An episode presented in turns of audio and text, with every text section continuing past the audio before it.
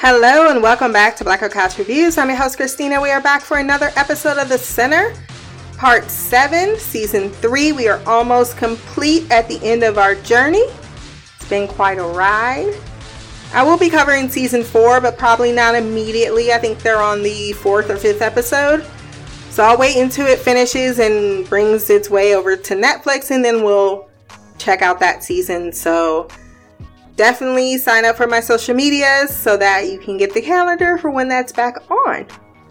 But this episode was written by Willie Reale, directed by Rachel Goldberg, premiered 319 of 20, which is one day before my daughter's birthday.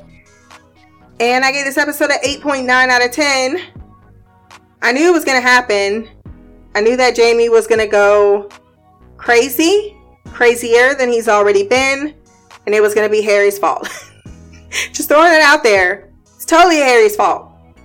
I know the Harry, uh, the Harry defenders are like, well, he did a lot of things true. But I do think that Harry's intervention, as it were, may have exasperated things, exacerbated things in a way that uh, can possibly have went a different outcome. I don't know let's go ahead and jump into the recap.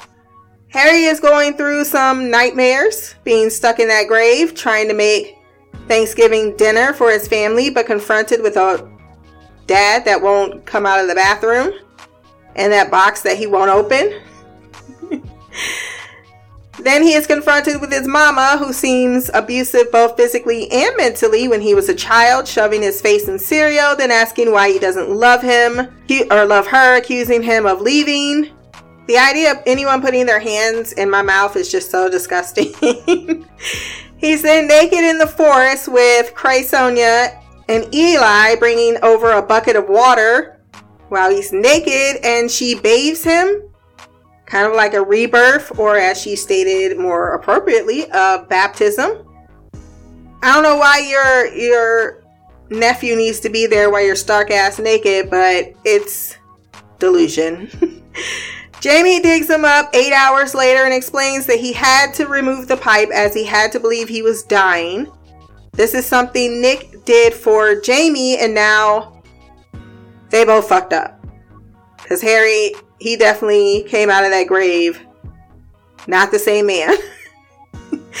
Back at a cabin, Jamie remarks he knows how intense it was and that processing is the next step, which may be next session instead of this one since there is one episode left, but he definitely had an experience. I don't think he's to process until season four, something tells me.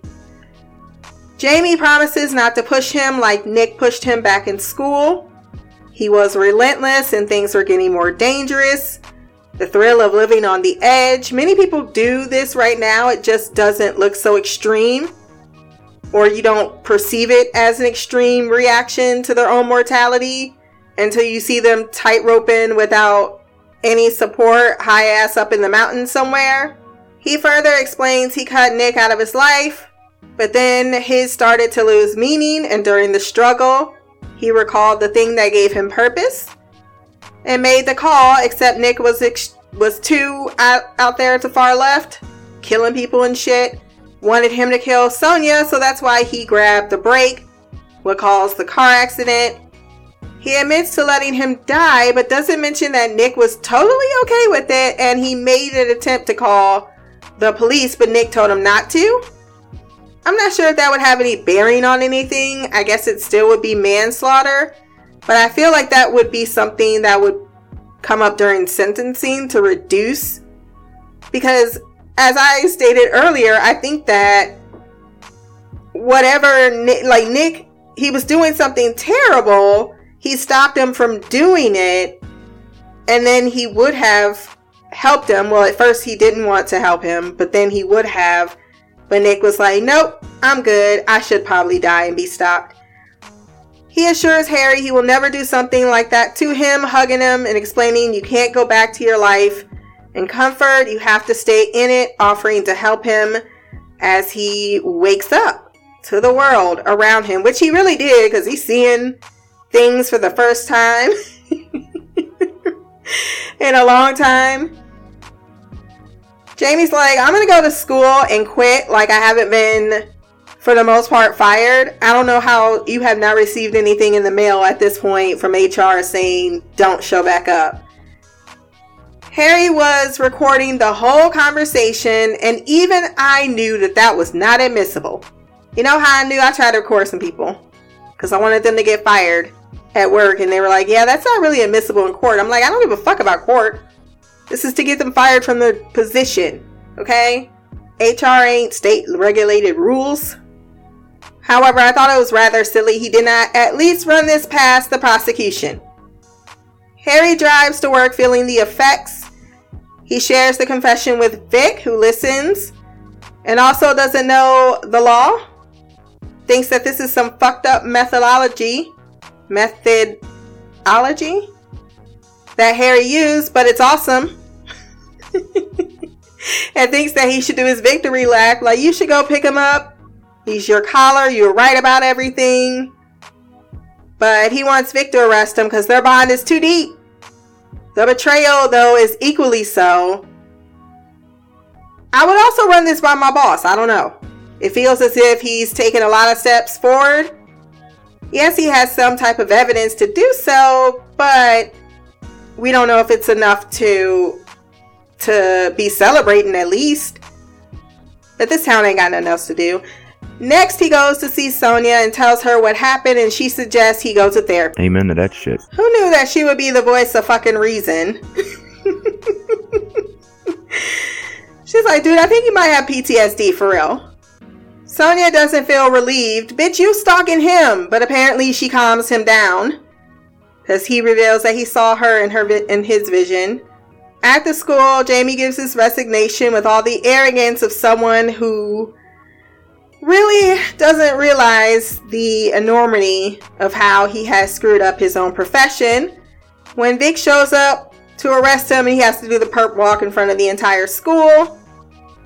Later at the bar, Harry is being toasted for his great work, but the man is disturbed by the experience he went through and the fact that he knows he really did fuck over Jamie. He visits Sonya, who shows him her artwork at night after the bar and is flabbergasted that she let this man in her house, saying that, oh, you know, I, I know I should be ashamed of it, but at the same time, he was seeking a connection I wanted to see him, really see him, and thus I have drawn him nude and taken a whole bunch of stalker photos. And this is my secret and why we should belong together because we're both batshit crazy. Maybe not that. I think that they're just reckless people drawn to reckless, drawn to dangerous human beings. At least she admitted the shame. Jamie is in jail Leela surprisingly brings him an attorney, and it's at this moment he finds out it was Harry recording him. That is the most damaging evidence that they have, and even Leela's like, give us a minute, because she noticed he took that pretty hard. I think he really was looking for that special connection. But he says later to his wife, you know, Leela, I've always loved you for 15 years. Why isn't she not enough? Then again, he doesn't really want her to go into a grave. Possibly to see what his life is going to be like or how he perceives life in a certain way. I don't know. But she does want him to get help. And she thinks that he can do that by confessing to the crime. At least manslaughter is better than murder. So that the infection that is living inside of him doesn't fester until it kills him. She's trying to get him back, believing his guilt is a sign that he can actually be saved. There's a conscience there. True, but Harry tricking him in the most intimate of ways is the undoing. Therefore, Harry maybe should have left it alone because all he wants to do is stick it to him. Harry opens Dad's box and finds menial things, an empty postcard, something about the directions on a toaster, and then another book. He then goes to see Jamie, who agreed to the meeting in jail to explain himself, admitting that they did have a connection about some things. But his duty comes first. Jamie spits on him. That's so disgusting. I don't care how you feel spitting on someone. Like, no, don't do that. It's gross. At the trial, now it's about getting back at Harry, and his defense annihilates the man on the stand because, quite frankly, anyone could see that you went above and beyond and out of the realm of what an officer, a detective should and would do and can't answer to why he is sorry for what he did because he knows it was wrong. Even though he keeps saying that I had to do what I had to do. Burns is let out after the confession is ruled inadmissible. He goes home to find the locks have been changed and that an officer is outside the house. That's nice. You have an order of protection and you get an officer outside your door because that typically doesn't happen, but I guess under these circumstances. and again, this town has nothing to do.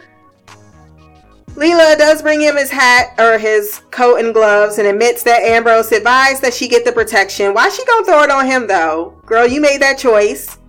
Don't say Ambrose. You already know he mad at that man. He just wants to hold his son, but the officer's like, officer, that's like you ain't got no rights. Bitch, this ain't for family court. You can't just tell me I don't have a right to see my son. But maybe this order of protection does state that you can't see Lita or. I don't know. I don't know why I was laughing there. Was, it was better than that one and her gay friend standing there being her mouthpiece. I need her to be her own mouthpiece. She just sitting there crying and says you have to leave. Nick is all he has now his ghost, and he stands before the mirror cutting his hair and emerging anew. I was sad when I saw the locks go. I'm like, no. He goes to see Emma, whose life is better now after her hospital scare. I was getting scared for her when he was like, let's walk around the block. No, you are a teacher. Boundaries. Learn them. At the station, Leela is sharing Jamie's confession and her evidence of his other crime she tried to protect him from being prosecuted for. She's still of the opinion that Jamie needs to get help.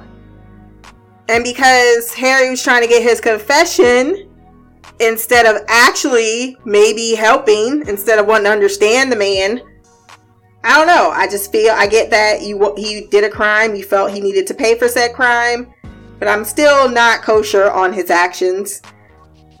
They still need a couple of days to get the warrant, but Jamie is in the wind. We end the episode with Harry's boss out golfing. I didn't know why we were on him until Jamie showed up and takes an iron to the old man's very fragile frame.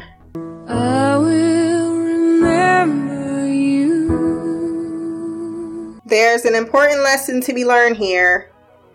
Do not golf by yourself.